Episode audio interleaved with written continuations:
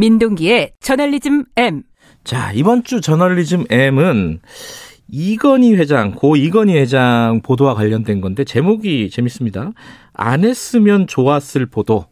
이런 거네요. 그러니까 이게 공과를 균형 있게 조명을 해야 되는데 예. 우리 언론들이 지나치게 공 쪽에 무게중심을 뒀다라는 지적은 있었잖아요. 예. 근데 이걸 굳이 보도를 해야 되나라는 음, 보도가 있습니다. 공과를 떠나서도. 그걸 떠나서요. 예, 떠나서도 네. 이거 이렇게 보도를 해야 되는 건가. 네. 세 가지 기사를 갖고 오셨는데 하나는 뭡니까? 동아일보가 이십칠일자 일면에서 보도한 기사인데요. 예. 아, 취업난 젊은 층이 이건희 리더십을 재조명하고 있다. 이런 취지의 기사거든요. 젊은 층이 이건희 회장을 재조명하고 있다? 네. 음. 그러니까 오랫동안 반기업 정서 속에 한국 기업인의 리더십이 제대로 평가를 못 받다가 네. 이 회장 별세를 계기로 다시 주목을 받고 있다라는 그런 분석 내용도 있는데요. 뭐 여론조사라도 한 건가요? 근데 제가 이 기사를 봤는데 네. 일단 두 명의 교수가 등장을 하고요. 예. 삼십대 직장인 그리고 예. 한 경제단체 관계자가 등장을 합니다. 음. 네 명이 전부입니다. 음. 이 네 명의 이 의견이라든가 입장을 가지고 이런 식의 기사를 쓰는 게 온당한 것인가? 음. 너무 지나친 비약이 아닌가?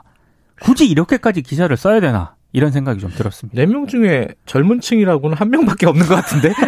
삼십대 직장인 한 명밖에 없습니다. 네. 자, 두 번째 기사는 뭡니까? 조선일보가 시월 이십칠일 인터넷에서 보도한 기사인데요. 예. 어, 이거는 뭐 이재용 부회장이 몰고 온 차를 알고 봤더니 중고차 쇼핑몰에서 산 것이다. 이런 취지의 기사입니다. 미담인가요? 저는 이 기사를 보면서 이게 분명히 이건희 회장 장례식과 관련된 기사인데 예. 기사를 읽다 보면 한 중반 이후부터는 갑자기 이제 중고차 매물 기사로 약간 둔갑을 하게 되거든요. 예. 색상이 어떤 색상인지 배기량이 얼마인지 그리고 어, 이 차량이 어떻게 최초 등록이 됐고 소유자가 어떻게 변경이 됐는지 등등에 대해서 자세하게 이, 설명을 해놓고요. 예. 그 현, 이 현대차 사진하고요. 예. 이재용 부회장이 몰고 온 이 차량의 거래 내역 정보까지 표까지 어, 실었습니다. 취재를 열심히 했네요. 근데 이 정도 되면 이게 네. 이건희 회장 장례식 기사가 아니라 중고차 매물 광고 기사로 봐야 되거든요. 그러니까 여기에 더 안심한 거는 단도까지 달았습니다. 아하. 기사에 댓글 하나가 달렸던데 네. 잠깐 소개를 해드리면은요. 옷은 뭐 입고 왔더냐. 아. 네, 이런 댓글이 달렸습니다. 어, 옷은 당근마켓에서 샀으면 난리가 났겠네. 자, 대망의 일 위? 가장 이런 것까지 보도를 했어야 되나? 안 했으면 좋았을 보도 뭡니까? 조선일보 기사인데요. 예. 시월 이십육일자 기사입니다. 제목이 이건희 장례식장에서 가장 주목받는 사람은 이런 제목의 기사인데 누구예요? 이재용 회장의 딸이 주목을 받고 있다. 이런 내용입니다. 어, 그래요? 그러니까 조금 이 대목이 저는 가장 관심했는데요. 어, 마스크로 얼굴을 반쯤 가린 상태였지만 또렷한 눈매와 오똑한 콧날이 드러나면서 네티즌들 사이에서는 우월한 유전자가 입증됐다는 얘기가 나오고 있다. 기사에 이런 대목이 있습니다. 이게 진짜 기사예요? 댓글이 아니라? 아, 기사에 이런 대목이 있고요. 아... 어, 그리고 뭐 어, 발레를 배웠다라는 그런 내용도 있고요. 그러면서 조선일보가 네티즌 등 반응을 또 소개를 하거든요. 예. 그 반응 중에 제가 압권이라고 생각한 게 있습니다. 예.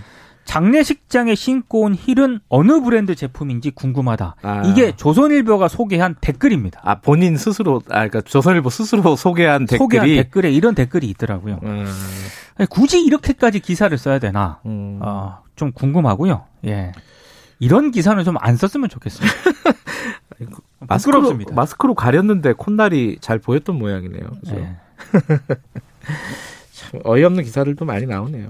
이게 이제 이 어이없는 기사들이 나오는 이유가 어, 자꾸 처음에 민동기 기자 얘기한 것처럼 공만 부각시키려고 하다 보니까 이런 일들이 벌어지는 거죠. 그죠? 본질적으로는. 그렇습니다. 예. 나중에 보니까 이게 본질이 뭔지를 좀 망각하는 기사들이 많은 것 같습니다. 본질은 뭐 중고차 시장하고 그 힐 어디 건지 뭐 이런 것들이 우월한 유전자 뭐 이런 우월한 거. 유전자. 예. 예.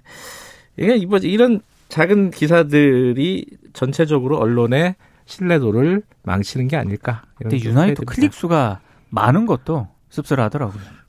저도 제목을 본 것 같아요. 네. 여기까지 듣죠. 고맙습니다. 고맙습니다. 일주일 동안 고생하셨습니다. 저널리즘 M 민동기 기자였고요. 김경래 최강 시사 듣고 계신 지금 시각은 일곱시 삼십팔분입니다.